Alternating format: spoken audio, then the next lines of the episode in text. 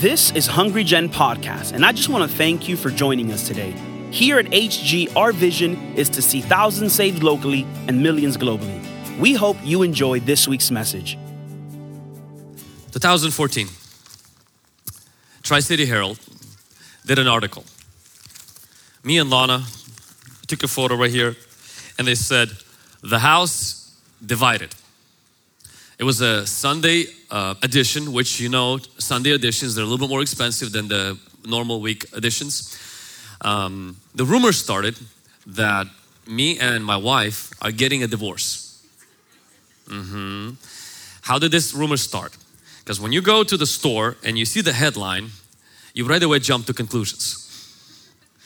It started by somebody who I don't think fully reads English or somebody who doesn't care to know the truth and it started to circulate within 24 hours to different parts in the United States where Vlad is getting divorced. We knew he's bad, we knew he's corrupt, but he wants to make a public his sin of getting divorced to his wife. And so the rumor started to spread that I am getting divorced. Now, the pastor, I remember he called me and he said, Hey, um, you know, I mean, it seems like you and your wife are doing good. Is there something uh, I'm not aware of you said to the newspaper? And I said, No, I mean, I'm Ukrainian, my wife is Russian. That's what they mean, house divided. This has nothing to do with our marriage situation. This has to do with the fact we came from different countries. And actually, the article is very positive, but the title had to be catchy so that everybody starts asking questions. That's how rumors start. This was not the only rumor that we've had at Hungry Gen when we just started our youth group, we were meeting upstairs in Desert Stream Church and we had a, you guys remember those projectors where you put this clear slides on and you turn them on? Not like this, but like projectors? Okay, all of you younger people just Google what that is. It's just this projector. Um, and Josh, you remember Desert Stream Church? So we were upstairs uh, meeting and um, the church I come from, more traditional, Pentecostal, good people, but you don't turn off lights during worship. Well, you don't have worship first, and then if you do have worship, you don't turn off the lights. The reason why we turned off the lights is so that we can see the words. The rumor started is in our church, we practice witchcraft, where we invite the darkness and we chant to invite demons. Okay. We put drums here. A young lady came to get delivered. A demons came out of her the rumor started through drums, we impart demons so then we can cast them out. Now, I wish I would say that this is uneducated, ignorant, foolish people. These are pastors, sometimes bishops, and sometimes very good Christians who spread very bad information. Now, I've been around the block, you guys have been around the block. I've heard the craziest and the dumbest things from fellow believers. And I probably have been the one to say a few crazy dumb things myself. What we want to talk about today is I'm going to title the message autoimmune disease. What is an autoimmune disease? It's when your own body inside, your immune system starts attacking for no reason other parts of your body and doesn't stop. Now, sometimes the autoimmune disease is developed through it's in your genetics. Sometimes it's env environmental. Like I have a friend of mine, pastor, who went to another place and got contracted mal malaria and then came back. And turns out he has an autoimmune disease where his immune system, instead of fighting against viruses, it goes and attacks perfectly working organs in the body, perfectly working cells in the body.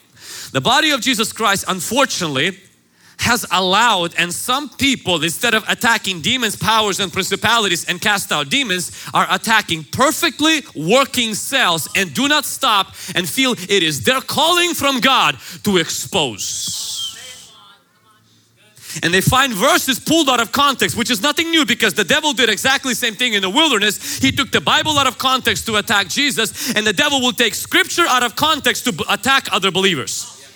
That's why the ministry of the devil in the book of Revelation is called the accuser of the brethren. The original founder of the accusing ministries is the devil.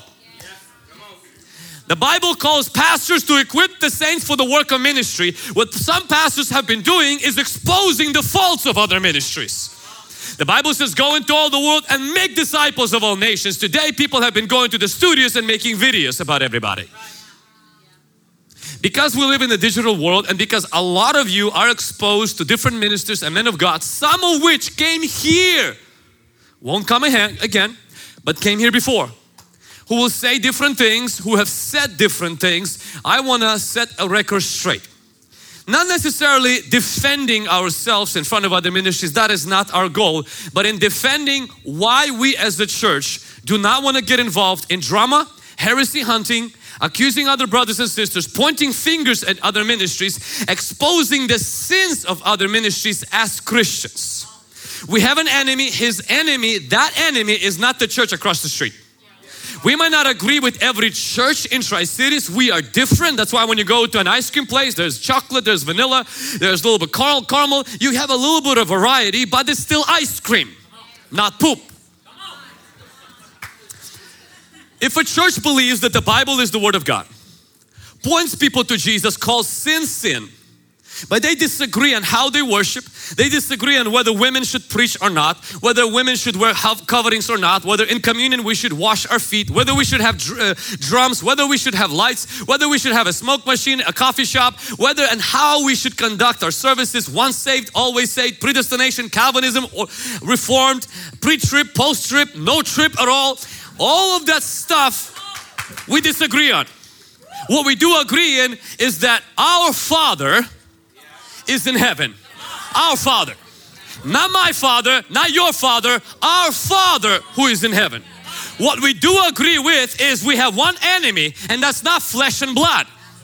It's the devil, it's demons and principalities. What we do agree with is this is the Word of God. Jesus is the way, the truth and life. No one can come to the Father except through Jesus. What we do agree with is there is eternity and there is hell and there is heaven, there is nothing in between. What we do agree with is that we have to live a holy and a righteous life that honor and pleases God. Amen. The first murder that happened in the world happened when two brothers killed each other. Unfortunately, that hasn't stopped. Brothers still attack brothers. They might not physically kill, but they assassinate someone's reputation. They destroy somebody's character. They will blackmail somebody else's reputation and they will try to smear somebody else's good name. You may say, why is this happening? I was listening to Craig Groeschel this week on the Leadership Podcast and he highlighted something that got me thinking. He said, there is such a thing as a cognitive bias. It's a systematic, systematic error in thinking when your brain wrongfully filters information through your personal experiences and preferences. There is three cognitive biases. First one is confirmation bias. It's the tendency to search for and interpret information in a way that confirms your previous preconceptions. Status quo bias. It's when you prefer what's known over what's unknown. Even when the alternative options are objectively better. Anchoring bias it's when you place too much weight on the first information you received about the subject. For example, if you are in a supervision, a supervisory role at your work, and you have people that report to you, and they come and they make an accusation against another co-worker, and they say, hey, this person was so, so, so, and so. Very convincing. Uh, emotionally, you're like drawn to this argument. You're like, yeah, we need to make a change. We need to quickly fire this person. We need to quickly do this. And then you hear the other side of the story, you're like, oh wait, that that's not, that's completely not true. And the truth is sometimes somewhere in the middle. What begins to happen with our world today is we live in a generation that thinks the truth is CNN, Fox, BBC, Google, your favorite self-proclaimed prophet or apostle on YouTube. We got too many Indian, too many chiefs, not enough Indians. They claim to be a pastor, they don't have a church. And just because they have more degrees than a thermometer, it does not mean that they're wise. There's such a thing as educated fools. Cognitive bias. A critical thinking is when you have analytical process that involves asking questions, seeking to understand, addressing issues or actions. It's driven by humility and curiosity. A critical spirit it's when you have negative fault finding finding that tears down rather that builds up. It's marked by pride, indifference to people and context and seeks to divide rather to unite. When you live in the United States, you must understand is that a lot of people have anti-supernatural worldview toward Christian things. They conform to the power, they conform to the form, they deny God's power. Everything they see to them is demonic. They've never known the scriptures and they don't know the power of God. That's why these people who knew the Old Testament but did not know the Bible, did not know the power of God, could look at the demon coming out of people and say, Demons. Jesus says, Are you out of your mind? How can demons cast out demons? How could somebody who knew the first five books of the Bible, that if you can put a nail through it, they'll tell you every word the nail pierced, can have such a lack of understanding about supernatural realm. It's because when you live for 400 years without seeing any supernatural, you can develop theories that are not anchored in reality. Just because you go to a Bible college, but if you don't know the power of God, you don't know the scriptures of God, you don't know the Spirit of God, you can come up with ideas that are not anchored in truth. So we have to know the truth of God's Word and we have to also understand that our God is a spiritual God. He does miracles today. Our God is not American, our God is not Republican, and our God is not evangelical. Our God is the creator of heavens and the earth. He's the maker of everything we see and we don't see. He controls armies we don't see. He has angels at His deployment. Our God, He sits above the circle of the earth. Our God is the Alpha and the Omega, beginning and the end. He's everything in between. Our God, He's the Creator. Our God is Jehovah. Our God is Adonai. Our God raises the dead. Our God calls things that are not and they become. He used saliva to heal somebody's blindness. He stretched a rod and the Red Sea was split. Our God took the piece of wood and touched the rock and the water came out. That's impossible, you may say. That doesn't happen today. He raised Lazarus from the dead. That's our God. They took belts and aprons from Paul's body, placed on the sick, and they were healed.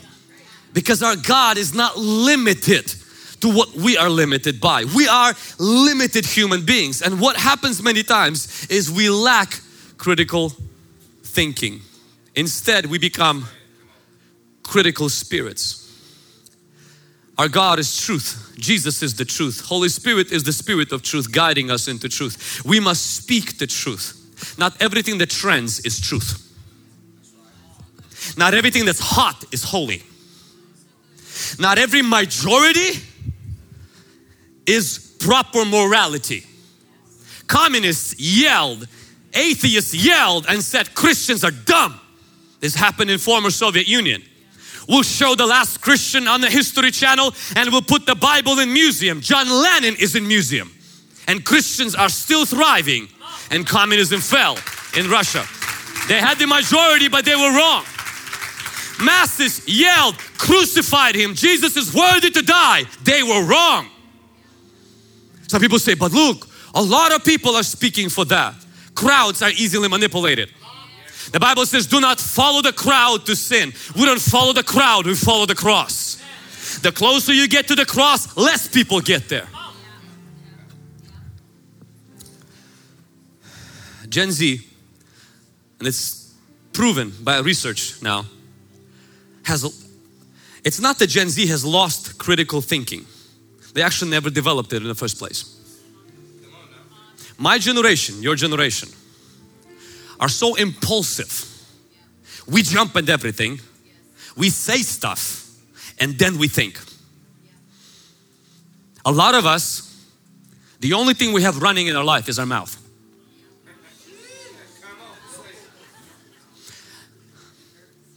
We have a verbal diarrhea. We don't think because it's too hard. The Bible says, live a quiet life, minding your business. And the reason we can't live a quiet life because we don't have a mind and we don't have a business. Mm-hmm. God wants us to be deep. God wants us to be thinkers. God wants us to be mature. And God wants us to have self control, patience, and not to be quick to speak, but to quick to listen, slow to anger, and be slow to speak. We have everything the opposite. And because it trends and the generation we live in consumes drama, consumes clickbait and tabloids, a lot of us, we developed unhealthy appetite for things that do not produce the righteousness of God. And we love to jump on train, trains. Oh, we're attacking this person today. Ah, yeah, yeah, yeah, yeah, yeah, yeah. Yeah, yeah. I always knew it. Yeah, these people are wrong. I always had it in, in my thing. You know, oh, this is a false prophet. Yeah, yeah, yeah, yeah, false prophet. You don't have no idea what you're talking about. Yeah, yeah, yeah, false prophet. This is a false teacher. Yeah, I, I always had a feeling. It's just in my gut. Since when did your gut become a source of truth? It might be a stomach flu, an actual disease. A gut is a place where a lot of diseases are. It's just in, in my gut, really. The Bible never says your gut is truth. The Bible says there's a spirit of truth, it's not your gut. A heart of man is deceitful about all things. You can be deceived by your own heart, thinking you're right because you instruct your own mind and your own heart. And for those people like, oh, I'm just, I'm just following my heart. That's like following a wheelbarrow. You're guiding it. We do forget, Jesus told us his followers will be falsely accused. In Matthew chapter 5, verse 11 and 12. Blessed are you when they revile and persecute you and say all kinds of evil against you falsely for my name. Verse 12 because you have a lawyer and you can always take him to court and sue them for defamation. Oh, you have a YouTube channel and you can always make a statement. No, no, verse 12 says, Rejoice and be exceedingly great, for great is your reward in heaven. For so they persecuted the prophets who were before you. I'm not against lawyers. I'm not against taking evil people to court and letting them taste a little bit of their medicine. Not against that. There's a right place for that. They beat Paul many times, and there were a few times Paul had it enough. He was a Roman citizen. They're about to stretch him. He said, uh, "Yo, did you know I'm a Roman citizen?" and they stopped beating him. Paul's like, "Okay, well, I'm kind of tired of being beaten, so let me use my Roman citizenship." There's a right time for that. But this idea that you could never be misunderstood, gossiped against, lied against falsely without you flaring up like a firework as Christians, we have to develop some stamina, build a stronger skin, and learn to live being misunderstood, not liked, not always accepted, always be loving, be generous, living with holiness and integrity. That people have to come up with dumb lies to convict you because they cannot find anything against you. Like Daniel, the Bible says they couldn't find anything against him. So they tied some dumb law to him just to kind of smear his name. But in reality, he was clean. Let's live our life where we are clean, where we are pure. And people have to come up with, oh, look, he visited that guy. Look, he took a photo with there. Look, he went to that restaurant. That's mean that means he's evil, that he's the man. Let them say, if that's my guilt is by association, that means you don't have anything. Let's live a holy life. Let's live a pure life, but also let's not be afraid when people falsely accuse us yes, there's a time you need to go to the lawyer. Sometimes you need to stand up and speak the truth. But there are times like Jesus, you gotta, the Bible says, like a lamb led to the slaughter, he was silent. He said nothing to his accusers. Why? I think it was uh, uh, Freddie Rodriguez that said, Sammy Rodriguez, that said, Do not explain yourself to people who are committed to misunderstanding you. There are people, they do not even allow 1% in their brain that they could be wrong. Explaining yourself, you're wasting energy. You're wasting your time. And people who are like, they're genuinely people who are interested. For example, when something blows up, some kind of a criticism, and they'll, they'll call me they say, Pastor Vlad, um, you were connected to so and so. You were there. W- what were your thoughts about this? This is different. And somebody who doesn't do that records a video and simply starts bashing absolutely no information whatsoever. And then Christians absorb that like it's the spirit of truth. Oh, because he's a pastor. This doesn't mean he's right. We have to, as Christians, have head on our shoulders, have critical thinking, and not be blind people led by blind leaders. Because that's where some of you wore six masks during COVID because you listened to too much to Dr. Pepper, I mean Dr. Fauci. And you didn't think on your own. And your God wasn't the God of the Bible, it was Governor Inslee. I know you because I know some people, some people from young people, you didn't have nobody living in your house, three masks by yourself in your apartment. And your solution was this turn off CNN, turn off the news media, go outside, breathe fresh air, go for a walk, and live in a normal world and stop letting people lie to you and bring fear into your life. If faith comes by hearing, so is depression, fear, anxiety, and doubt. Listen to God's word. Listen to some positive godly teaching. Can somebody say amen? They said about Jesus, Potiphar's wife lied about Joseph. Naboth was trained, was framed by Jezebel. People, even prophets, lied about God, Jeremiah 5:12. People in exile were rebuilding Jerusalem and they were lied about to other people. They said John the Baptist had a demon. Jesus was lied about the destruction of the temple, that he was trying to blow up the temple. Jesus was being lied about being a glutton and a drunk. They said he had a demon. He was demon possessed and insane. They said he was out of his mind. They said he was evil worthy, evil doer worthy of death. They said he was a blasphemer. They said he perverted the nation and forbid people to pay taxes. Paul was falsely accused, arrested, and imprisoned. Rome accused Christians of burning Rome under Nero. Rome accused Christians of being atheists. How dumb is that? Because Christians didn't believe in Roman gods. Rome accused Christians of cannibalism because they saw that we ate the Lord's body, ate bread. So they said Christians gather in their secret meetings and they eat each other. That is how Rome scared people from joining Christian communities by distributing lies. These were educated people, Greek people, Roman Empire, Greek thinkers. Yet they were propagating these lies. And then this was the worst one. They said Christians practice sexual orgies. You might say, where is that coming from? Because Christian gatherings were called love feasts in Jude. If you read Jude, you will see that they're love feasts. Why were they called love feasts? Because it was like a potluck. You bring Holy Communion, not the crackers and the little bit of juice that we get off Amazon, actually like full blown loaves of bread and food. So we will call those meetings love feasts. Romans, what they started to call Christians, they say, oh, they get together, they eat each other's bodies, and they have sexual orgies. Now, if you believe everything that's online, you would say, yeah, yeah, th- this is right. Uh, no, Rome was wrong. Rome was wrong. Not every majority and not everything that's trending, not everything that's loud is the truth. Historically, the lies travels faster than the truth. Lies get more financial backing than the truth. It's the lie that said Jesus didn't rise from the dead. Instead, disciples stole him because somebody finances the lie. Who is it? It's the father of lies. The Bible says everyone lies to his neighbor. That means we do live in the world. Jesus says that out of your heart comes false witness meaning it's a human proclivity to lie, to cheat, and to do all of this stuff. And so don't live oblivious in this generation and age that somehow the world is no longer under the sway of the devil. The devil is no longer the evangelist of lies. He now speaks the truth. He does not. He's still a liar and he'll burn in the lake of fire. Amen. Satan is the accuser of brethren.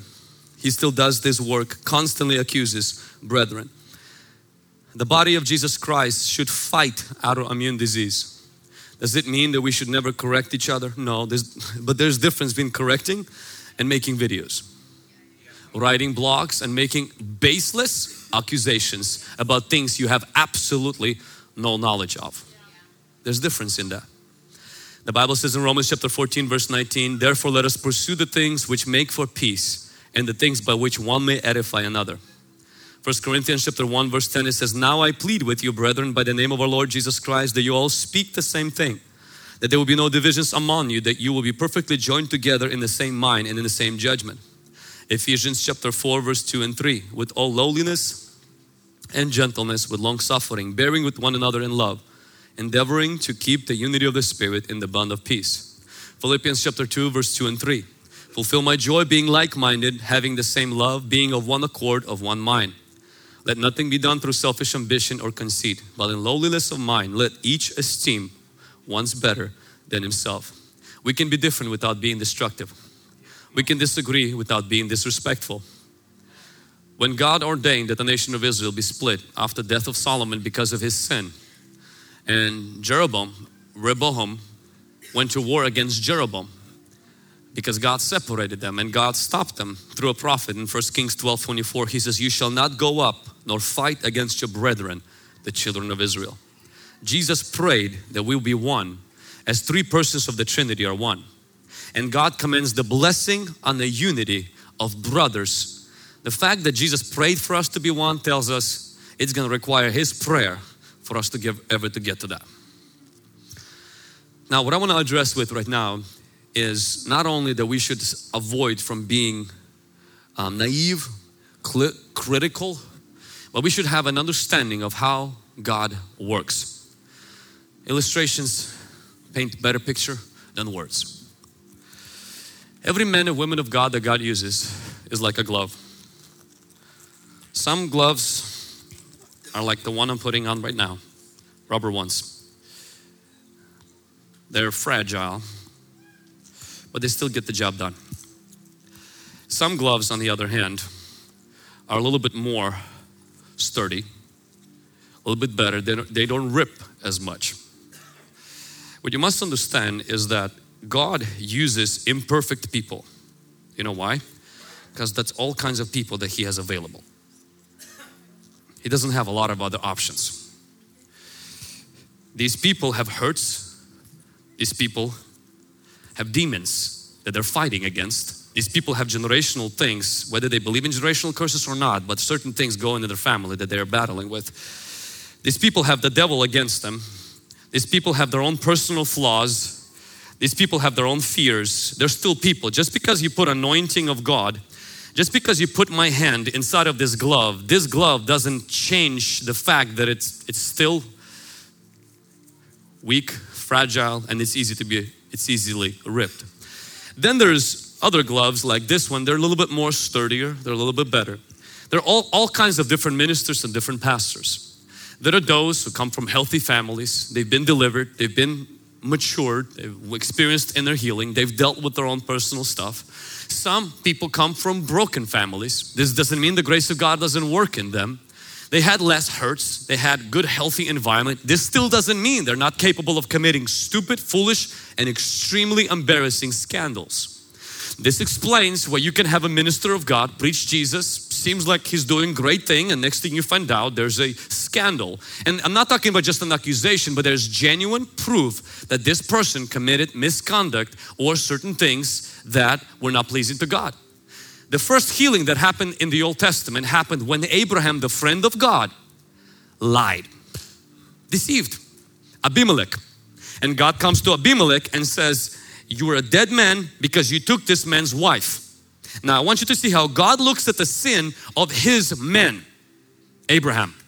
He calls him prophet. Now, if I would be God, I wouldn't call Abraham prophet, I would call him pathetic.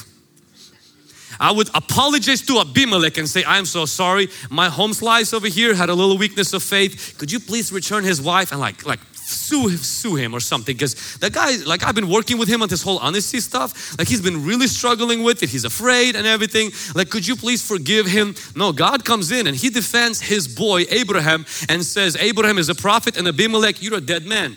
Abimelech's like, ah, I didn't do anything wrong. In the innocence of heart and integrity of my, in the innocence of hands, integrity of my heart, the guy told me that's his sister. And God says, okay, I get it. Because I knew you didn't know better and you were lied to you, return to him his wife. And then God does this thing, audacious thing you and I probably would never have the guts to do. God says, go ask Abraham to pray for those women.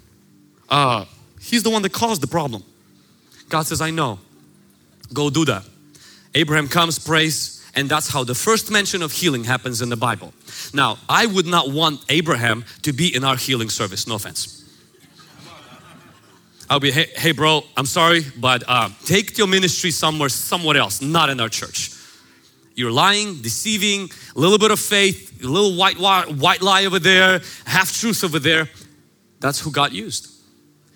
Hannah cannot have children.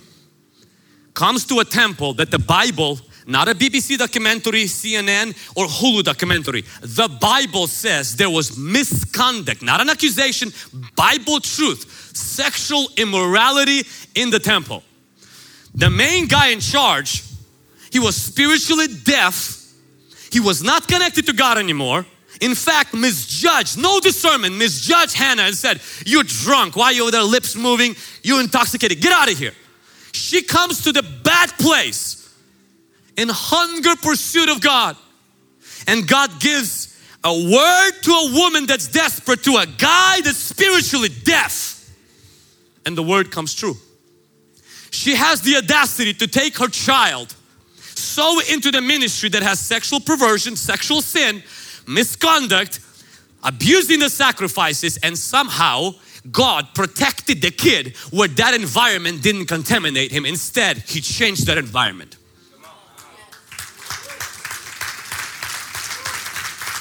Now, this does not mean that if you're aware of ministry that has misconduct or other stuff, that you should just go ahead and send your kids. That is not the plot of the story. What it does mean, though, is people who come and they make accusations like, oh, Pastor Vlad, Hungry Gen is already contaminated because I saw he went to Colombia. I saw he went to Ukraine and he had a photo with Pastor Benny Hinn. I saw he had a photo with this person. Did you know what this person did? You don't. And most of us don't. What you heard somebody said what they did is not the same thing as the real truth. Let's just say for a moment that some of those people were, as they said, sinners. We didn't receive from them, we received from God. And God can use a donkey to speak. And God told lazy men not to go to a prophet to learn. He says, go to an ant. Ant doesn't even have a theological degree. And he says, learn at the feet of an ant. That means as Christians, sometimes we can use an Apple, we can use an iPad, we can use an iPhone, even though the CEO is openly homosexual, and it doesn't mean you get a homosexual demon because you wear the product. Use your head. And sometimes you have to think. I know it's hard, but we have to think. Samuel did not get a demon of sexual perversion by being in a place that was contaminated. I think personally he was completely oblivious and ignorant because he was too busy focusing on God and less focusing on what those men were doing there. This tells us a few things about men of God. Just because Judas gave you something from Jesus' treasury, this did not mean the money Judas gave to the poor people were cursed, even though Judas had a demon. Just because a woman gave a mite to a temple that was corrupt, Jesus says she gave more to God, even though the temple was messed up. God can use all kinds of people. Jesus made it clear. Few things we want to highlight. Just because a man of God is being used and we see miracle signs and wonders, this does not mean this person is holy before God. Jesus says, In my name you will cast out demons, but he also said, Some people will cast out demons, heal the sick, and cast out demons in his name, and Jesus will tell them, I never knew you. Now, this is the verse that everybody who doesn't move in the supernatural has it memorized. If people who do miracles can still be in jeopardy of not knowing the Lord, how much more those who don't even do miracles? But just because somebody heals the sick does not mean they walk with God. It simply means they have a calling. God has a compassion on other people, and simply means that God can use somebody, and God's gifts are without repentance. God doesn't take them back. A guy um, got saved in our church a long time ago, a Marine. Bought a TV. He was supposed to buy it. Uh, I was on the trip, so what he did is he um, he learned about tithing, but uh, didn't learn all the details about tithing. So went to Costco and bought me a TV while I was gone. Installed it in my house.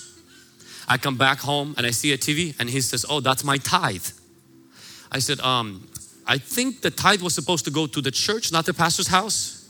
He's like, Oh, really? I said, While you figure out your theology, I'll keep the TV because you already installed it. You made them some holes. But I was like, The next tithe does not go to my house. Like, that's not how this works. He's like, Oh, sure, will that count before God? I was like, We'll get to heaven, we'll see how that will work. I was like, While you're not, don't know this yet, I'm gonna keep the TV. he moves out, leaves to Hawaii. He's been living in Hawaii. I lost contact with him for four years. I still have the TV. I actually gave it to somebody else. Somebody else has the TV. When he moved, he never took the TV with him. When God's presence, God's anointing leaves your life, the gifts stay. You knowing how to use them, operate in them, will stay there. This does not mean you have a relationship with God. That's why you cannot pray for somebody, they got healed. And if you're living in sin, you cannot say, Oh, they got healed, God must be pleased with me. No, what the Bible says is how God is pleased with you, not who got healed or delivered or how you got blessed. Because otherwise, every drug dealer who's prospering financially can use it as an excuse and say, Oh, God is pleased with me. Why? Because I had a good month financially. We don't use our financial prosperity to determine how we are spiritually prospering with God. We don't use how many likes, visits, clicks. We don't use how many blessings we have to determine if we're good with God. God is the standard. God's word is the standard. Could somebody say amen? With that said, as Christians, so what, what should we do then? One extreme is this. Let's demonize all the men of God. Why? Because they're potential witch doctors. The other one is let's idolize all the men of God. Why? Because they're greater, they're as, as powerful as God. Both are wrong. Just because, and, and I want to say something on this. You cannot cast out demons, preach the gospel, lead people to Jesus, and be a warlock. I've interviewed a lot of warlocks, ex warlocks, and I can tell you one thing the devil finds no benefit expanding the kingdom of Christ. Jesus said clearly, you cast out demons, you cannot do that by the power of the devil. Now, could it be somebody struggling with attacks of the enemy? Yeah, but be an open warlock and secretly preach Jesus, point to Jesus, have lives of people being changed and deliverance. Now, you can live in sin, but you cannot be a warlock and do that. Demonizing every pastor, Oh, he's moving in the miraculous. Look, he's wearing this watch. Look where he was shopping. Look which country he went to. He must have a demon. He must be doing this stuff. I don't trust no pastors. My previous pastors and everything. Do not demonize the ministers of God because some of them fell. For every minister that fell, there are thousands who are still faithful.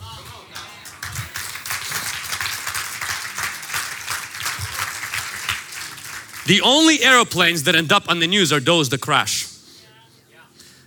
But I can tell you one thing it's still safer to travel on the airplane than even to drive your car, probably. Why? Because for every plane that crashes, there's over 200,000 or 300,000 that land without crushing. Why do those planes never end up on the news? Because it's no fun to watch a plane not crash. Nobody will read that story. Hey, today 20 flights took off and on uh, from Washington, from uh, Pasco, Washington. Who's gonna read that? Nobody. The news is made to make you stimulate emotions, to make you be angry, mad. That's what it's designed. Like, like Denzel Washington said, he says, if you don't watch news, you're misinformed, you're uninformed, and if you watch it, you're misinformed. And both are very true. We have to understand, do not demonize just because you see a lot of pastors falling. First of all, it's not a lot of pastors falling, it's few. And we have an anti-Christ, anti-American, anti-church, anti-faith system that runs the media and they want to justify why they rebel against God. And so they look for anything to show a stain on, across and on the church. And they know people love tabloids. They like gossip. They like dirt. They like garbage. They like that stuff. So they will feed that. But for every pastor that falls, there are thousands who love God walk in integrity, love their wives, raise their family, build, build disciples, build a local church, and will live without a scandal. But the reason that you'll never see them online is because they didn't crash. Idolizing is also wrong. Your man of God, the one that you listen to, the one that you read, is not as perfect as you think. And if you get too close to some of them, you will be more disappointed than encouraged. That's why it's safer to stay far. Why? Because they're still men and they're still not perfect. What if you, you watch somebody online, you follow, then you found out, I'm not talking about accusation, I'm talking about they fell into sin. This was grieving for me when, when I found out about Ravi Zacharias. I watched his, uh, his videos, I have his books in my house, very impactful. Other men of God that I followed before that either passed or just their ministry burned down. What's happening right now with some with some men of God that I'm personally I was either connected or watched their ministries. Some accusation, some verification that things were not done right there. What do we do? As Christians, we must understand the job to judge is God's. Exposing another man's nakedness, another man's sin publicly. In the Bible, one son did that to his father.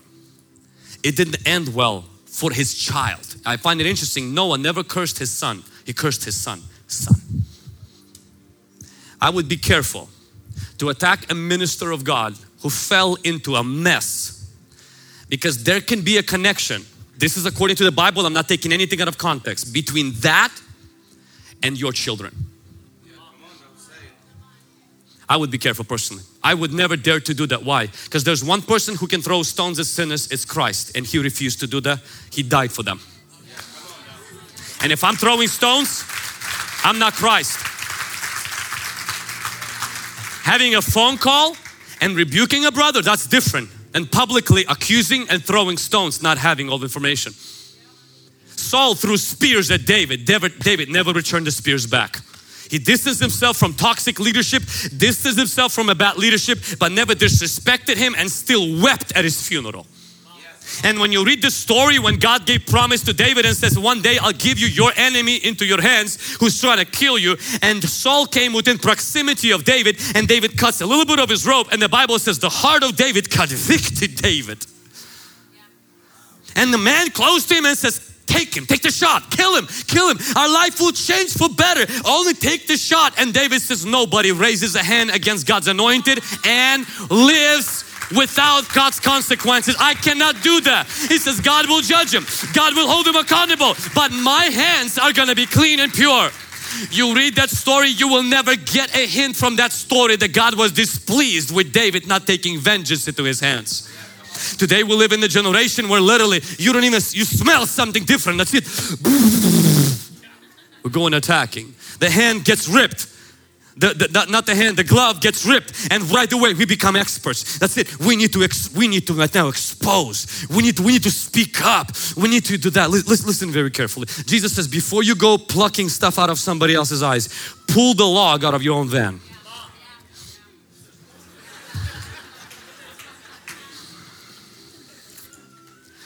to everyone who is passionate to throw stones, Jesus wants to give you a mirror.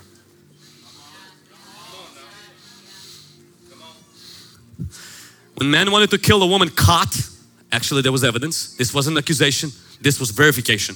Verified. Caught in the act of adultery. Deserved. And I find interesting in that story, she didn't even apologize or repent.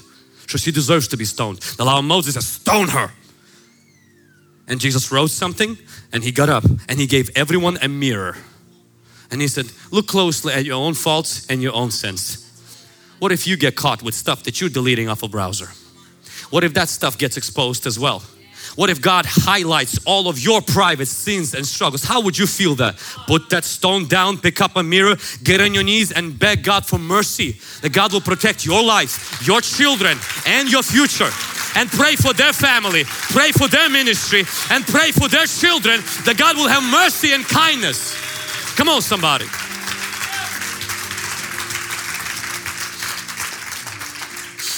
Your response to someone's sin can also be a sin. I'm going to say that again. Your response to someone's sin can also be a sin. There's only one perfect one. His name was Jesus, and he did it the right way. Does it mean there's no time to speak up against abuse? Do we have to stay in the church where there's toxic environment, cult like behavior? Absolutely not. But it also means when you go to a new church, don't make your presence at the new church be all about bashing, destroying the church you came from. If you want to move into the next, let go of your ex. Let go of your ex pastor, ex church, step into something new. Oh, but they hurt me. Get therapy, get counseling, go through deliverance. Because if you're bleeding, you don't want to be swimming where sharks are. You don't want to spread that. You want to be healed person. And you don't get healed by bashing, attacking, and finding your little gossip group that we all can share the same stories and we're all stuck in our past instead of moving into our future. Something I want to highlight not only pastors' sins, leaders' sin, and it's heartbreaking, it's devastating how it hurts the body of Christ. If we can only imagine, it's difficult. We are, we're held to a higher standard. But as Christians, mature Christians, we must understand their gloves and they can rip. And because God used them, what He did through them doesn't go in vain, even if they fail. For those of you who are like, that's it, I'm going to burn this guy's book because I found out he, he fell into sin. While you're doing that, don't forget to burn book of Proverbs as well.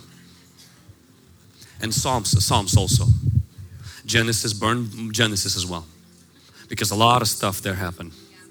And by the time you finish burning, and then also burn your own book, your own story, because there's a lot of sin there that God delivered you from.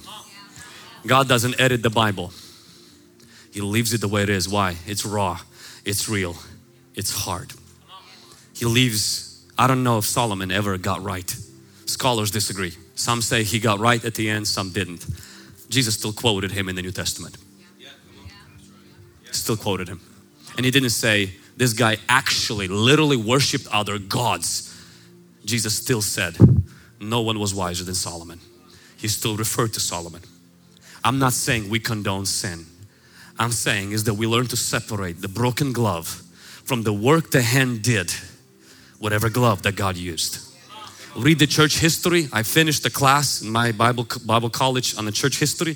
The stuff Christians did, I mean, I'm thinking, I'm like, were they even Christians? Like how, how did God look at all of that? And I'm ashamed of some of that of what we Christians or Catholics or Christians, all of that stuff that did. But I do know one thing is that God still was moving in some of those areas. The church really matured and changed because of a lot of that stuff, and it's still unfortunately our sad history. Disagreeing on minor things doesn't make somebody a false prophet or false teacher. We as Christians all agree that the Bible is the Word of God, Jesus is the way to heaven, salvation is by grace through faith. We disagree on minor things like free will or predestination, once saved, always saved, conditional security, pre trip, post trip, no trip, style of worship, manifestations of the Holy Spirit. We all know homosexuality is a sin. Some people disagree on whether you should attend a gay wedding or not. In fact, one pastor just got canceled from a conference because he said he'll attend his grandchild's wedding if she would get married to a homosexual. We disagree on all of that. But one thing we do agree, the Bible calls sin, sin. And how we approach that, how we deal with people who commit those sins will be in disagreement. We disagree on tattoos, alcohol, methods of baptism, divorce, women preaching, communion, and all of that stuff. What I want to let you know is this because somebody disagrees on minor things of Christianity, it does not make them a false teacher. They could have a false teaching without being a false teacher. False teacher can have a one right teaching, it doesn't make him the right teacher. There's a lot of false teachers will tell you the right things about purity, sexuality. It doesn't make them the gospel teacher because they got one teaching right. Even a broken clock can get time twice right. But the false teacher, according to the Old Testament, false prophet, two categories. One, a person who takes it upon himself to say God said when God didn't say it. The second reason why somebody was deemed a false prophet in the Old Testament is when they prophesied something and then they said, let's go follow other gods. In the New Testament, Jesus makes it clear one criteria by their fruit, you will judge them, not by their controversies, not by what people say about them, but by their fruit. Apostle Peter comes in and adds a little bit more to it and he says, if they deny Christ, they're false teachers. And then he says this, if they exploit believers for personal gain, they're false teachers. And then he says one more thing, if they reject Christian duty and only embrace free grace, you can do whatever you want, sin is no longer sin, everything is under grace. He says that is false teaching. But I can tell you, 99% of teachers that are called false teachers do not fall under that category. We simply disagree. We shouldn't pray in tongues in a microphone. Okay. People should be delivered in the side rooms, not, not in here. Okay, that's disagreement. We should not have drums in the church. We should only have a piano. Okay, we shouldn't have lights. This looks like a concert in the church. I get it. I understand. These things don't make us false teachers because there's a disagreement between us. When apostles met, Paul says, I have not shunned to declare to you the whole counsel of God. Meaning, some people declare a whole counsel of God, some people declare most of it. When Apollos was mighty in scriptures but only knew the baptism of John, he wasn't called a false teacher. He was simply directed to teach a little bit better. How would you know if it's a true teaching or a, fa- or a false teaching? Does it reinforce God's word? Does it lead me to Christ? Does it fill me with love for this church? Does it strengthen my faith and give me an honorable purpose in life? Does it turn me from wrongdoing, promoting righteousness and purity in my life? Does it find wide acceptance and affirmation by notable men and women of God? Does it build up the body of Christ, equipping believers for the work of ministry? Attributing miracles done by the Lord to demons knowingly, not in ignorance, risks blaspheming the Holy Spirit. But he who blasphemes against the Holy Spirit will never be forgiven, but it is subject to eternal condemnation. Jesus said, because they said he has an unclean spirit. Now, I want to confirm something. A poor, lacking critical thinking, cognitive bias YouTuber who has no idea what he's talking about is not blaspheming the Holy Spirit. Why?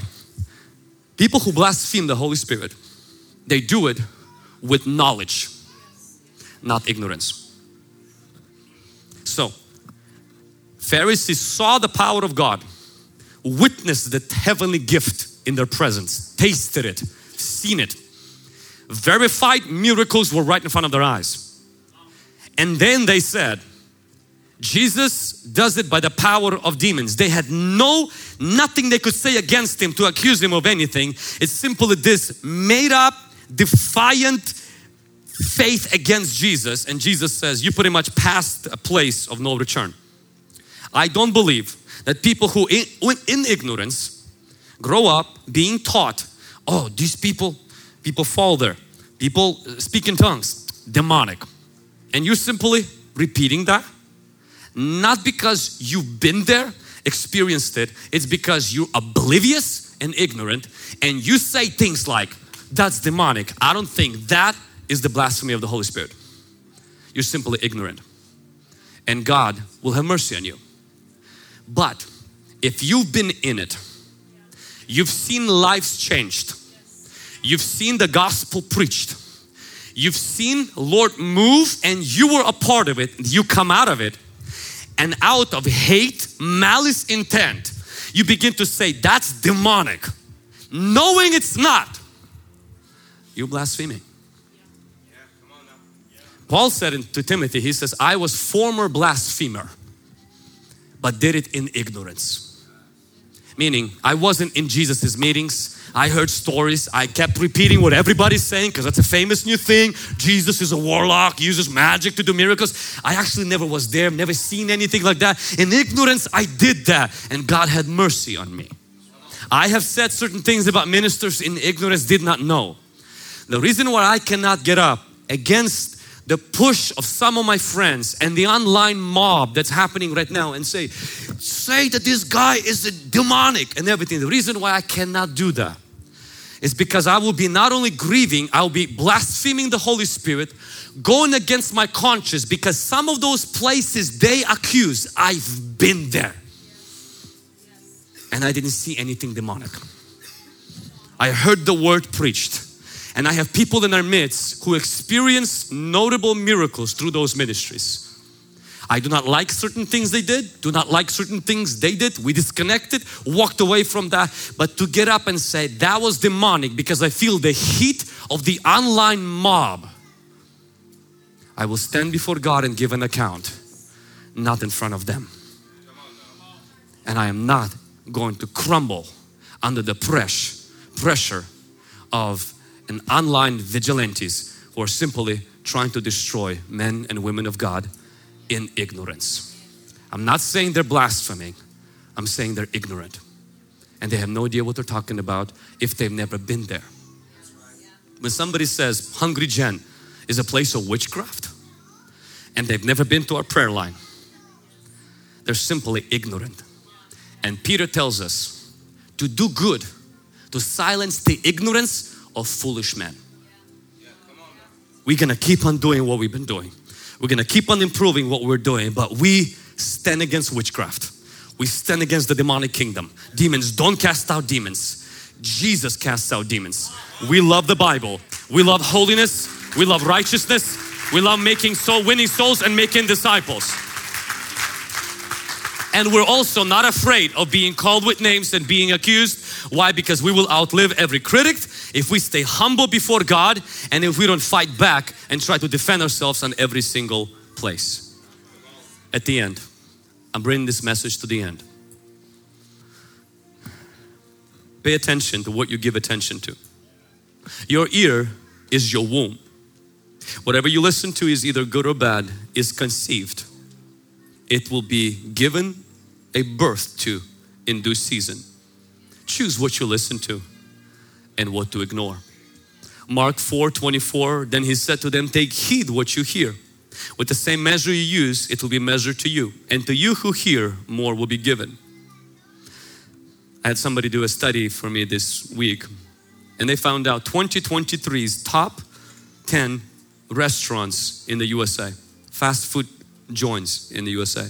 McDonald's number one, Starbucks number two, Chick fil A number three, Taco Bell number four, Wendy's number five, Dunkin' Donuts number six, Subway number seven, Burger King number eight, Domino's Pizza number nine, Chipotle number 10.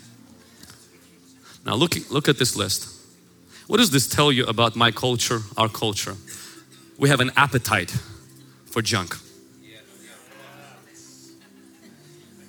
What is junk food? It's something that's fast, but not healthy. Garbage. Fast food ministries are quick to judge, quick to speak, quick to anger, quick to come to conclusions, lacking critical thinking, possessing a critical spirit, having cognitive bias, systematic error in their thinking, filtering information through their prefaces, and some of them are racist. Exposing heresy hunters, drama division, name calling. If that is your diet, you're not healthy.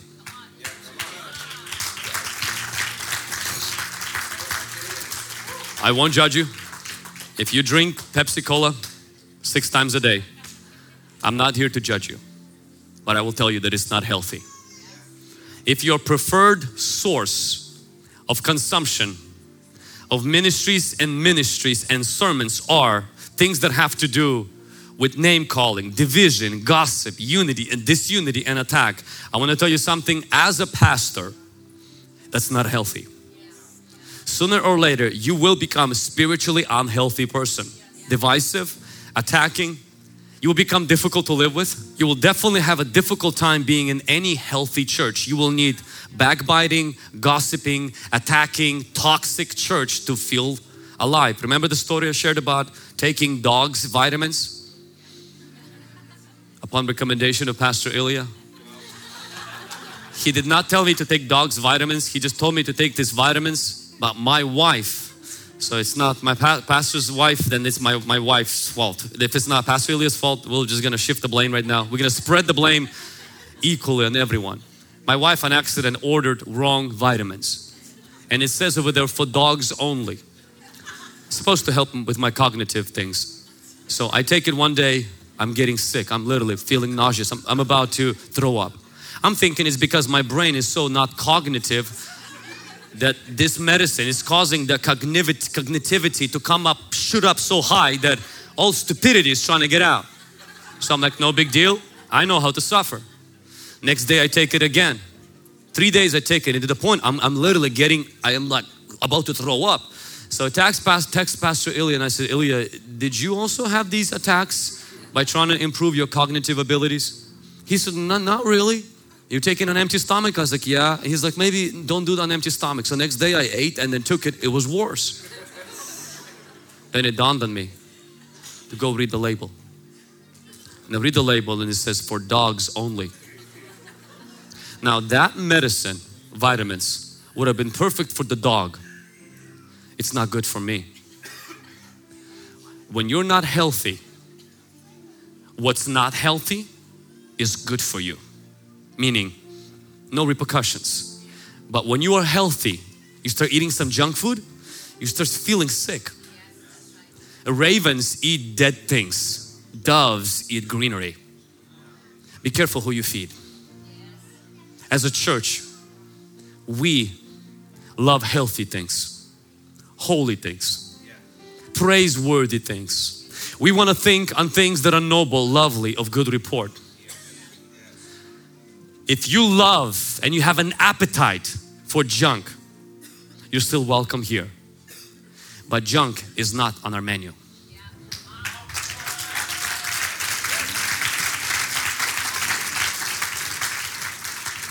Will we expose the kingdom of darkness? Oh, you bet we will.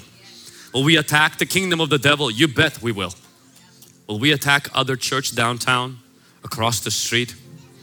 Even if we disagree, even if we will encourage you, might not be a good idea to go there. We'll be praying for them, trying to do our best to protect the unity in the spirit if we are of the same body. People sometimes um, push on me and they say, Well, you need to make a response to this, make a statement to this. I like to think of myself, and this is not in an arrogant way. I'm a high end restaurant, junk is not on my menu.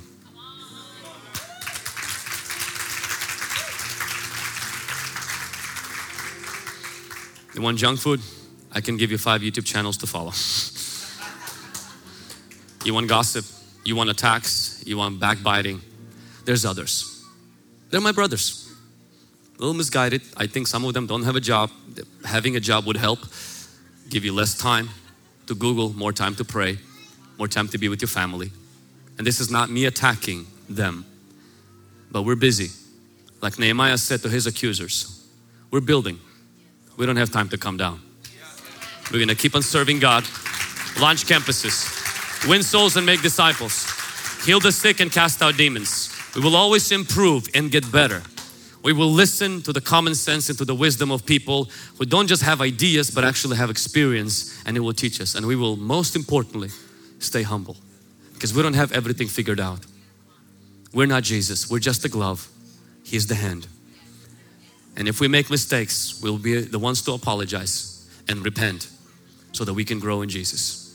And I want to invite you to be a part of that. This is the first and probably the last time that I will do a message like this. This will explain why we had some people in our church that were slightly controversial.